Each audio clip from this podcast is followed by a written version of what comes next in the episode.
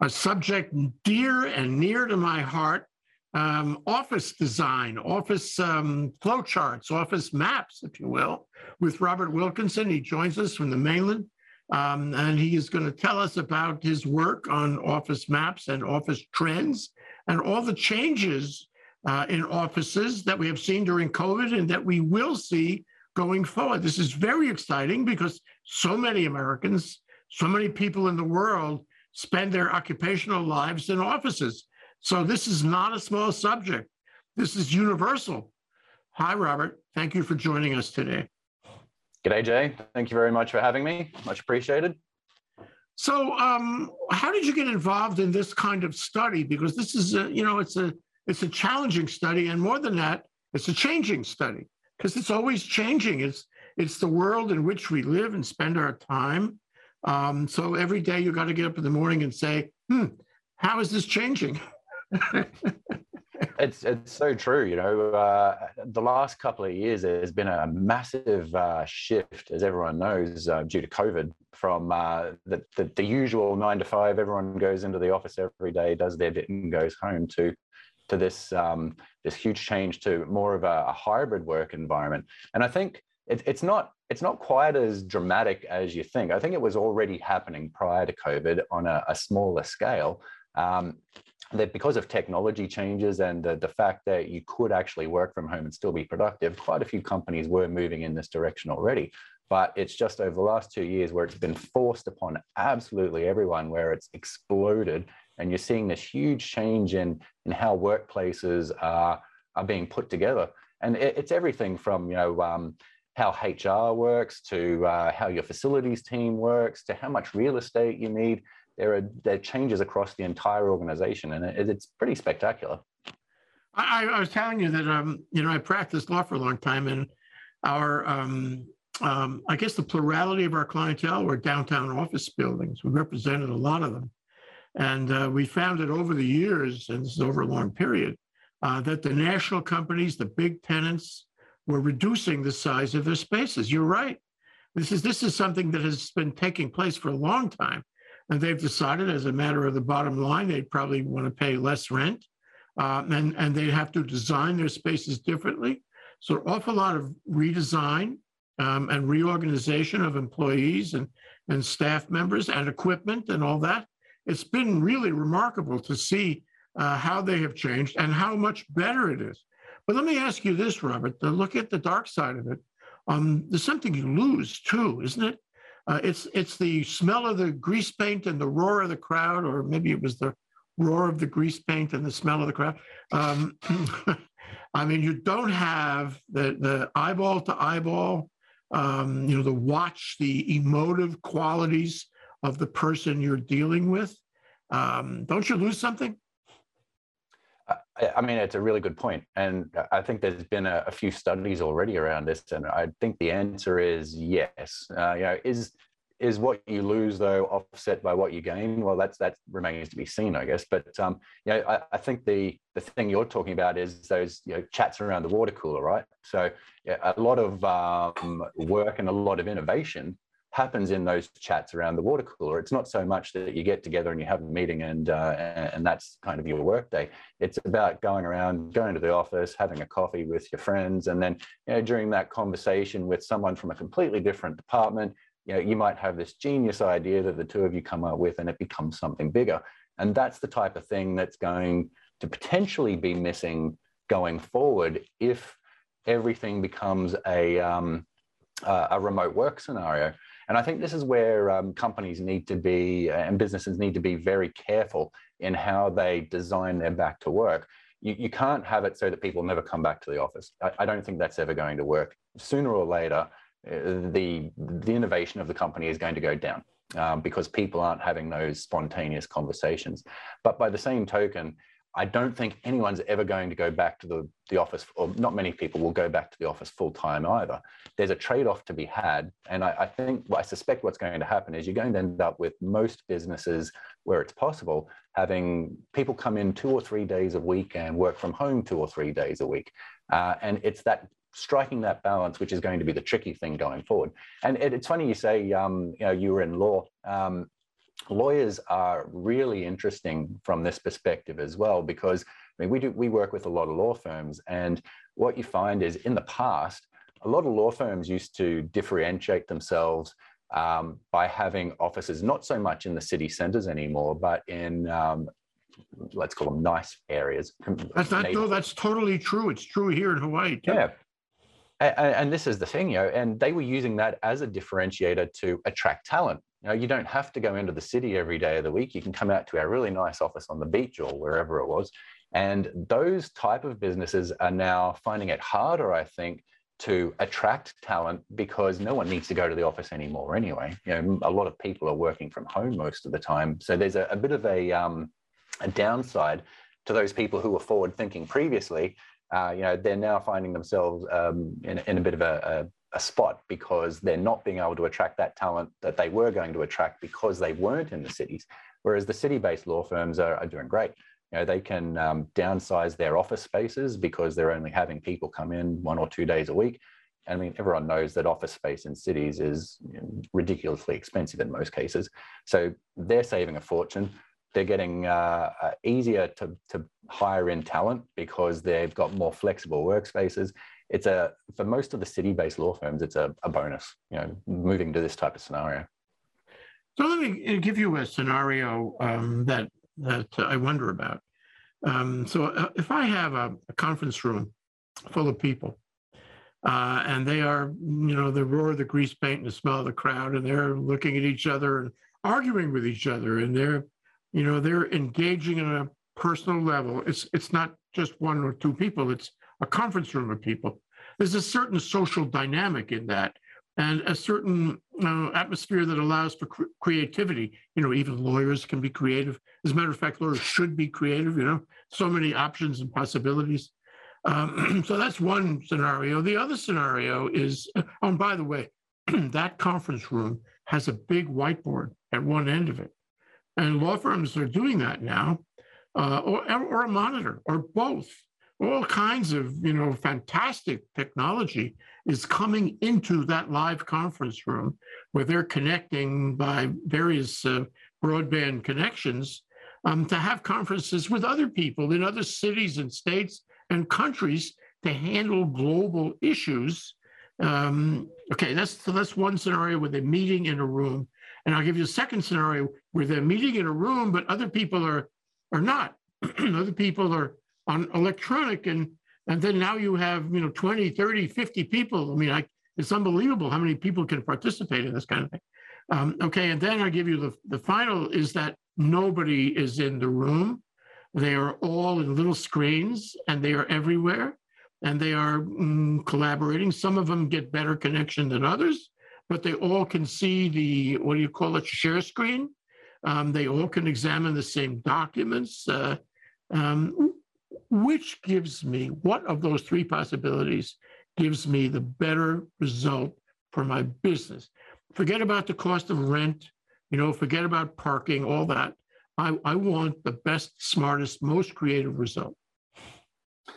Yeah, it's a an interesting scenario that you bring up, and I think, uh, I hate to say it, but I think the answer is all of them, uh, depending on what your company culture is like. You know, one of the issues that has been brought up previously is um, this idea of proximity prejudice, um, which is just a fancy name for you know people who are actually on site and talking in person um, may have an advantage over those people who are not on site. You know, they might be coming in via a Zoom session like we are today it, it comes down a lot to whether the, the business has put in place processes to ensure that everyone's voice is equally heard. Um, when you're talking about those uh, when we're talking about meetings, I don't think it's such a, a, massive issue. You know, if it's coming together for a specific reason to have a conversation about something specific, I don't think it makes too much of a difference whether you're there remote or whether you're there in person. I think that where the, the problem comes in though is where you know you might have an employee that is always remote, who is always connecting via a, a Zoom session or a team session, and they're missing out on the in-between conversations. I think that's where the, the difficulty is going to lie in the future. I think um, you know your three scenarios would work equally well, um, depending on what you were trying to achieve and what your company culture was like. But the bigger problem is going to be where you do have people working remotely who aren't being involved in those chats in between. That's when you're going to start seeing problems, uh, problems, I guess, where people are going to feel left out. Um, they're not going to, their voice isn't going to be heard as much. And you need to be very, very careful about how you um, you structure that workplace and how you make sure that those people who are remote are heard. So it's not just that the people turn up to the office every single day if they want to, are going to make all the decisions and have all the input in those decisions. Mm, That's yeah. that's going to be the big trick going forward. I mean, technology is great. You know, technology can do anything. Um, and these days, with you know decent broadband pretty much everywhere, uh, the advent of Teams and Zoom and all the other technology we've got, it's not really a technological problem anymore. Now it's more of a a people problem, and it's managing that people problem. Right. So the whole hmm, the whole um, professional uh, technique of management has changed, and I want to uh, I want to ask you about that.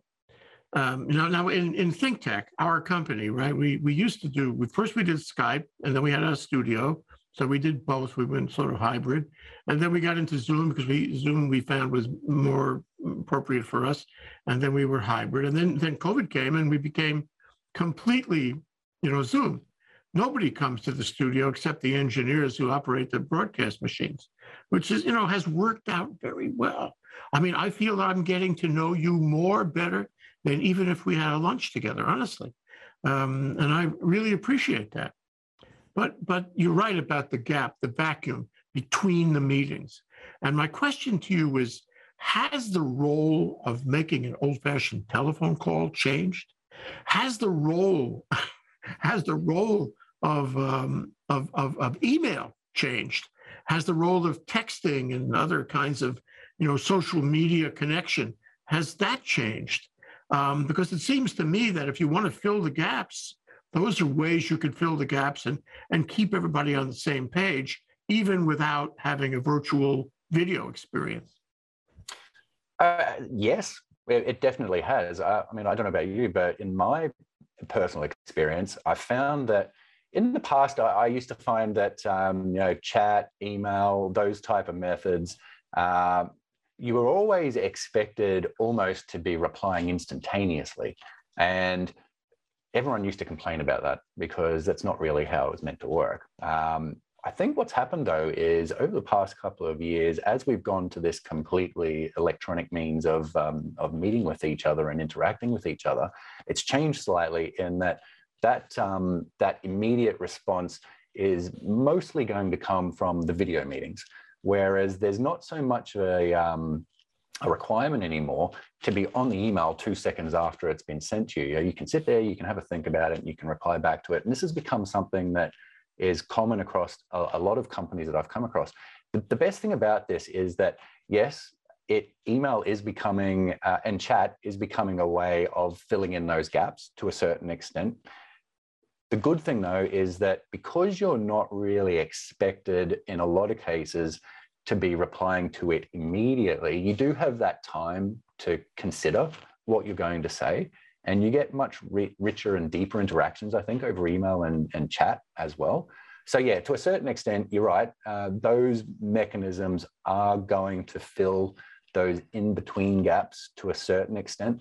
I'm just not sure though that you're ever going to have that exact experience though of you know sitting next to someone and just leaning over to say, oh, you know, can I just ask you about blah blah blah because you know th that costs you nothing, right? It's um it's a, a, spur of the moment thing that you can just do whenever you want. Whereas even writing an email or sending a chat message requires that you sit there and type something. So the volume of those interactions is going to go down regardless if you stick with only electronic methods.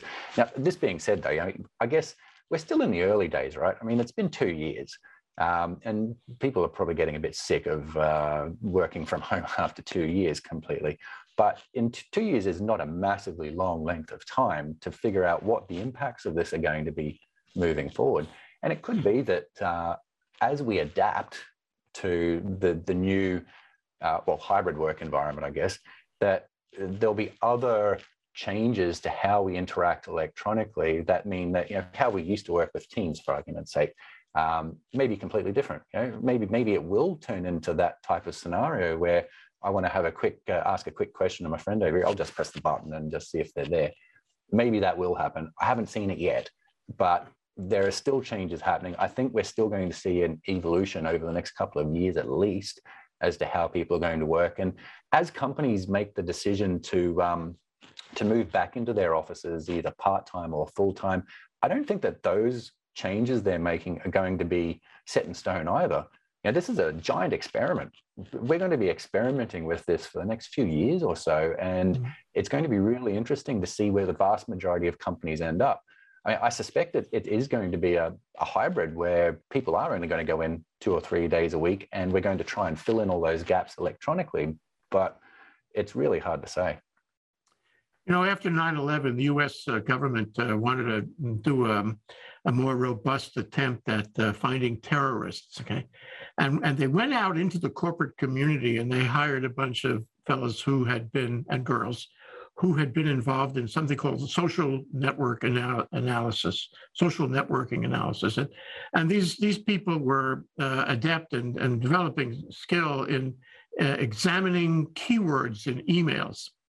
And, uh, and, and the federal government, you know, in, in uh, expressing the Patriot Act and all those black box, uh, you know, snooping things they did in the early 2000s, uh, they hired these fellows, they hired these fellows from the business community to do the same kind of technology. They were good at examining a corporation, looking at the original schematic for management, and, and then looking at the email that was going back and forth. It's sort of an invasion of privacy here, I think, uh, and looking at all that email and then doing an alternative schematic of the real way, the real management of the company. And you know, I suggest to you that um, that's where we are. I mean, whether you you snoop or not, if you if you do an analysis of the communications going between people now as opposed to a few years ago, you find out that the real power, the real management action authority uh, in a given company, same company, is different um, because of the technology. Uh, and you can identify how it works you can see who the real influencers are. Am I right? Have you have you seen that? Oh, 100%. And I think this is one of the uh, the interesting side effects of uh, remote working because we're doing everything electronically. Everything, I wouldn't call it really tracked, but everything can be um, uh, put in a box, and you can say, well, you know, this box has grown from this to this, and you can get a much better grasp on on what people are doing and who is doing what as well. So you get a better idea as to who the best communicators are in the business. You get an idea as to, you know, a, a perfect example is um, we can see from our software that there are really strong preferences for when people do and don't want to come to the office, which you would never have known before. You know, you can guess this type of stuff, but I mean, who would have thought people don't want to come to the office on Monday and Friday? You know, it's it's kind of uh, uh, intu- intuitive, I guess. But now there's a lot of data that actually says, yeah, people don't want to come to the office on Monday and Friday. They're really happy to come in on Tuesdays and Wednesdays, Thursdays, yeah, a little bit. But that's just the tip of the iceberg. You know, finding out people's preferences from the software that they're using is one thing, but also looking at how those communication streams work is another. You, know, you look at the volume of email that's going backwards and forwards and who that email is going backwards and forwards to. You can start making a lot more inferences that are a lot more correct just based on looking at you know, the things that people have used, how they've changed using them, and what sort of productivity you're getting out of them. There's a, a wealth of data out there that's going to make a huge difference going forward. Exciting, isn't it? It actually oh, speaks really of greater efficiencies. Oh, 100%. Uh, the, the efficiencies that uh, you're starting to see, you know, the, the, perfect one, as I say, I'm always uh, focused on the, the, real estate thing because this to me is enormous. You know, two years ago, I, don't know about where you are, but where I am, uh, rents in the city were absolutely huge. Know, and going through the roof, there was very this is little. Brisbane um, or all cities in Australia? Yep, in well, in Brisbane. Well, it is all cities, but specifically Brisbane. But um, the rents were huge. Uh, now, what you're seeing is, is that there's um, because a lot of businesses were coming up to the end of their um, their leases. They're saying, well, you know, I don't need five floors in the middle of the city anymore. I'll keep one floor and um, we'll get people coming in here, there, and everywhere. And you can see the huge changes just based on the differences in rent pricing. You know, the, the, rent prices are nowhere near what they used to be because there's a lot more um, uh, availability because a lot of businesses are, are reducing their sizes. And the reason they're doing that is because they now have data that they can look at that says, well, you know, my office has only been uh, 30% full for the past two years. We don't anticipate changing too much in the next two years. So why would we keep five floors when we can do it with one? Um, but that's just one example of where looking at the data that's been generated recently gives you some actionable insights that you can then go and make decisions around the business that make the business much more efficient. And whether that's efficient from a uh, like a financial point of view or from a, a people point of view, it's um, there's tons and tons of things that you can now see that have been revealed, I guess, because of this one event. You know, uh, following the real estate market here in Hawaii uh, uh, for a long time, uh, the the play was uh, well, we have to have a lease for X feet, but we have to be able to give you back some some footage if we don't need it, and we have to take some additional footage if we need it. So we want options. We want options to give you back, options to take more space, and it was you know it was uh, part of the mm, process of negotiating a lease in the first place, and everybody paid a lot of attention to that. But it strikes me that uh, now, um, although certainly, you know, as a somebody on either side of the transaction, you want to be concerned about the amount of space and make sure it's the right size. But if you grow or if you shrink, it's not necessarily in the space. If you grow or shrink, it's in the equipment, it's in the technique and in the communication systems. Am I right? It's just not as, the same as it was. Yeah, it's it, that's exactly right. The uh, you, when you look at when you're growing and shrinking, now you're talking more about people rather than um, like the people is the primary thing, and the things that are, attached to the people. Um, you know, real estate's just one of them, um, but it's a hard one usually to sort of grow and shrink over time. I guess it's much more difficult than you know, having to go out and buy a, a, couple of laptops or even rent a couple of laptops. Everything's going towards this um, as a service model, I guess, and you know, whether that's employees uh, or the things that are associated with employees. I think real estate's one of the last things that is going to go to the as a service model. But um, yeah, you're right. It, it's real estate, while it's a huge investment, is not really the focus anymore. It, the, the focus is more around what people you have. And the best thing is, is that now that you're not tethered, I guess, to a geography to a certain extent, you, know, you can go looking further afield for someone who fits perfectly with what you're looking for in your business. Um, and I think that's the other big change. You, know, you can you can go down the route of um, of becoming more specialized in your recruitment because you don't require someone in the office five days a week. You, might only want them there a couple of days every month, and they can fly. You know, I can get on a plane and be in Sydney in a couple of hours from here, and it costs me next to nothing. So, you know, you, are getting a lot of people who are doing that. Um, uh, almost, I think it's called a nomad existence. You know, they, they come and go to the office and they want almost. Yeah. Um, and it, it's, it, it's a benefit to everyone. I, I honestly, I can't see too many downsides to where we're going at the moment. And that's worldwide, you know, the US, Australia, Europe. It, it's one of the only trends that you're seeing absolutely everywhere is this trend towards the hybrid environments where you can hire people wherever you want and it turns out that it's generally cheaper than if you were to hire them and, and keep them in an office. So if I have my systems worked out, and if I'm able to communicate, say, around Brisbane for a number of uh, my staff, um, you know, I have it worked out. It, it's simple and it's um, it's mobile. It's modular, in the sense that okay, well now I want to have an office in Cincinnati. Okay, the same system would apply.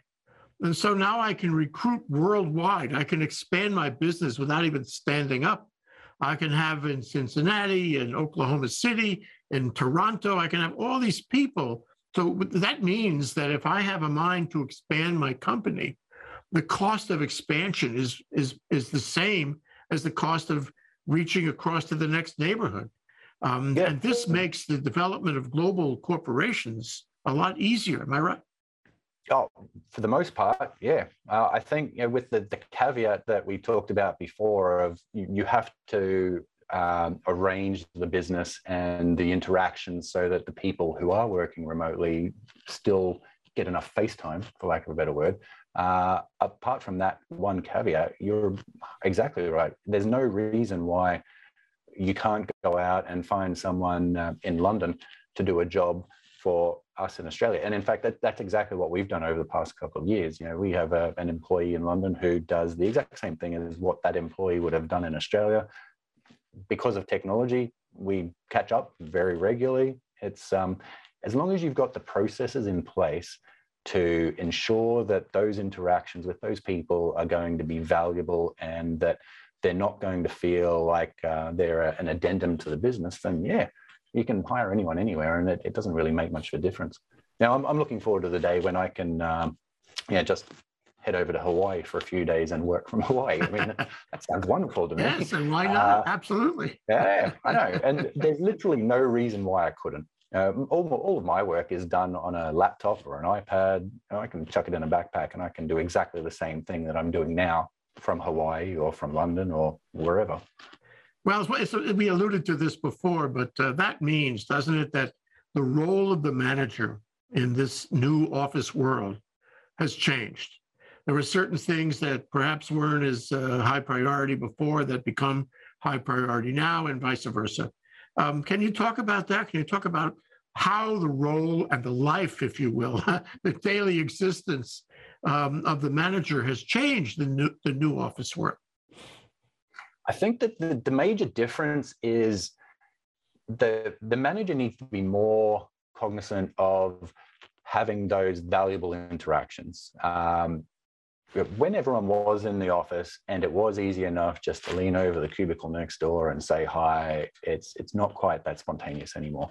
And I, I think as a manager, it, it's important that I'm aware of what everyone's doing, obviously, which is quite easy to do these days. There are a lot of tools that can keep you up to date with where someone is on a particular task, but you also need to have uh, uh, some sort of relationship with the people who work for you, and you have to make sure that they're happy and that they they don't have issues that they're keeping to themselves that are stopping them from uh, completing their tasks. And I think that's the trick. You know, that that's the the thing that managers are going to have to get used to is putting uh, conscious effort into having conversations with all of their employees. And whether that's in a, a group Zoom session or whether it's in a one-to-one uh, conversation on Teams or, or, whatever, it's, it's going to depend on the type of environment that you're in. But that's the number one change that needs to happen. Uh, there are also a, couple of other things. You, know, you need to make sure that um, uh, workplace health and safety, for instance, you know, it's much harder to do workplace health and safety when everyone's at some other site. You, mm. you need to make sure that you're aware of what you, where your employees are working and how they're working, whether they're safe. Um, there are issues around, um, you know, if you've got new employees as a manager, uh, onboarding a new employee as a manager can be significantly harder, uh, especially if they are remote. So uh, I, I, remember when I first started here, it was a, a, good few weeks before I got to understand who everyone was and where everything was. And um, it's that much harder now that you're working remotely to, to create those links between people. And that's, that's one of the roles of the manager as well, is to make sure that when you are hiring someone new, that they're aware of who's who in the zoo and that you make those introductions and that people are having those conversations Otherwise, you might end up after a couple of months, the, the person who's just started with you might leave because they don't feel part of the team. And that's probably one of the hardest things as a manager is to make sure that when you are bringing new people in, that they, they feel that um, sense of connection with their colleagues. Yeah. Well, I, you know, not a day goes by these days, and we don't read about um, all these people who are leaving their jobs uh, these days. I, I mean, I don't fully understand how that works. I, I have to say that Sometimes it sounds silly to me, but they are, and that's a culture point of our times. Uh, so it seems to me that the manager has to has to see everyone as a, a part of a group and make sure that the connections are not only between the manager and the individual, but between all the individuals outside. That they should have um, what do you want to call it a, a collective cultural social experience because that's what holds people, doesn't it? Yeah, hundred percent. I, I think yeah, the French call it esprit de corps, right? It's the uh, the, the, the group uh, spirit, um, and that I think that's the hardest thing to maintain when everyone is remote. Uh, there might be a lot of um, additional productivity when people are remote. You know, you don't have people bothering you every five seconds. You can get through a lot more work. But by the same token, you you need to maintain those relationships and you need to build those relationships with new people. And I think it can become a little bit um, uh, tiring, I guess, uh, to try and do that via electronic means, which means that you have to put a conscious effort into doing it. And if it's not driven by management, then I suspect that what would happen is, is it will just fall apart. You know, you'd have some people who are naturally um, outgoing and who want to have those conversations and who will make the effort to to talk to their colleagues over electronic means. But there are a lot of people, and I'm not criticizing them because I'm one of them, who um, you know their natural state is that they're not that chatty and um, you know perhaps they'd rather just get on with their work yeah. but they lose something over the long run if if you don't have those interactions. And that's where i think management does need to step in and make sure that that that esprit de corps stays within the business. And that comes down to making sure that people are having conversations and they're they're forming those relationships and bonds within the workplace. Yeah different set of skills a different set of objectives yeah.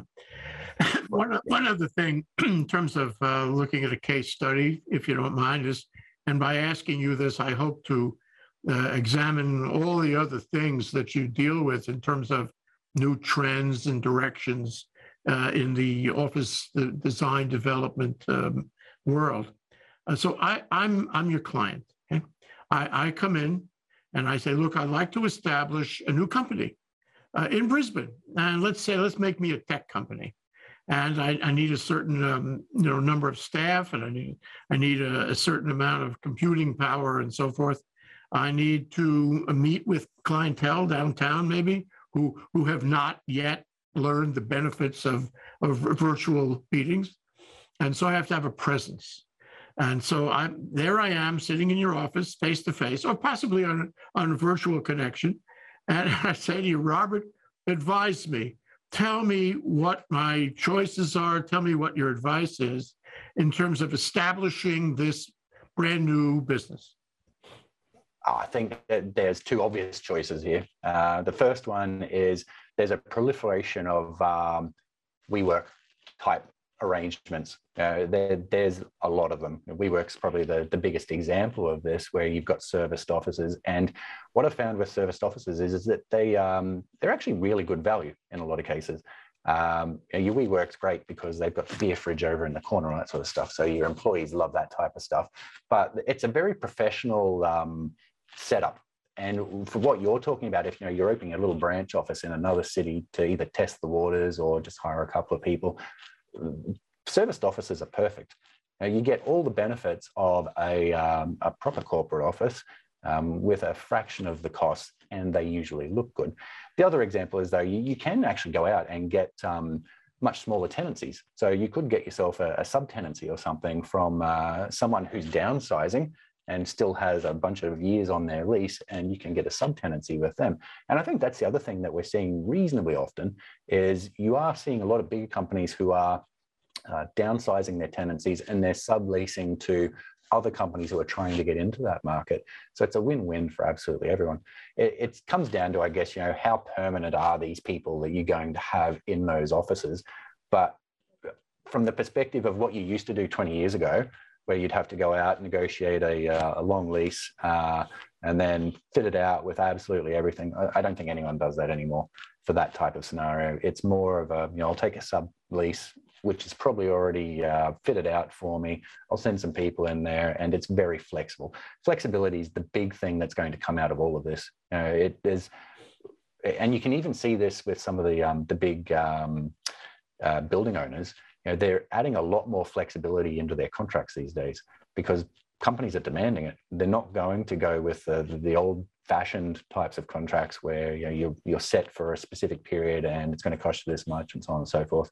Flexibility is the key, and that's the way it's going to keep going. Anyone who sort of enters into a, a long term, expensive contract for real estate without really thinking hard is probably doing themselves a disservice. But yeah, I, I would say in your case, WeWork comes with a beer fridge. Interesting, because we have that in Hawaii. We have that, yeah. And, yeah. and there are yeah. oh, uh, uh, tech everywhere. companies that do that, yeah. Yeah. Last question, because we are running out of time, Robert, and that's this. So, hmm, Office Map, interesting idea. Um, and, you know, from the points that we've discussed, the possibilities, the options, the problems and situations and scenarios, it's all very interesting. And query, are, are you alone in the field or in Brisbane and, uh, you know, in other cities in Australia and elsewhere? Do we find a new generation of professionals that are doing exactly what you're doing? And if we're not, will that happen later? Uh, look, there are a number of software vendors like us who provide similar services. I think the difference between uh, Office Maps and some of our competitors are that uh, the, the type of software that we do has been around for a reasonable amount of time. Um, but what we found is that it was only really the top end of town, the, the big Fortune 500s, the, the, the people with a lot of money who could afford the software to manage their environments and allow that flexible working. Uh, they were the only ones who could afford it. Where we come in and where we're slightly different is that we focused very much on specifically managing hybrid work environments, helping businesses to understand how their environment's being used, helping their employees to uh, manage themselves, I guess, when it comes to coming into the office and when they come and when they don't, uh, at a very reasonable rate.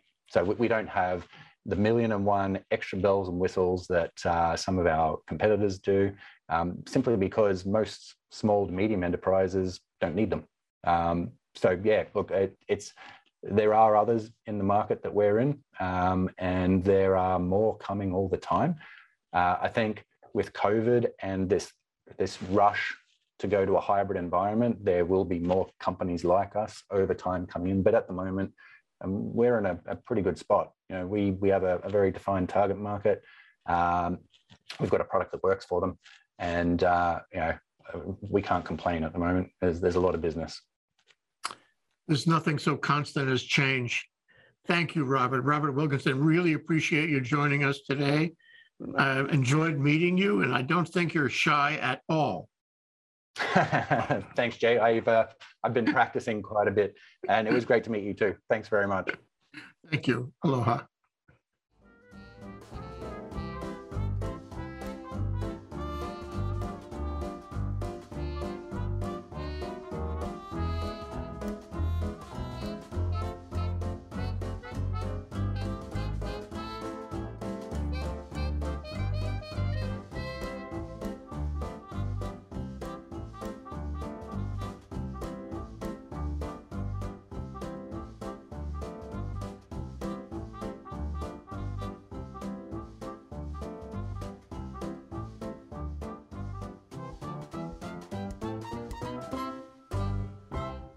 Thank you so much for watching Think Tech Hawaii. If you like what we do, please like us and click the subscribe button on YouTube and the follow button on Vimeo. You can also follow us on Facebook, Instagram, Twitter, and LinkedIn, and donate to us at thinktechhawaii.com. Mahalo.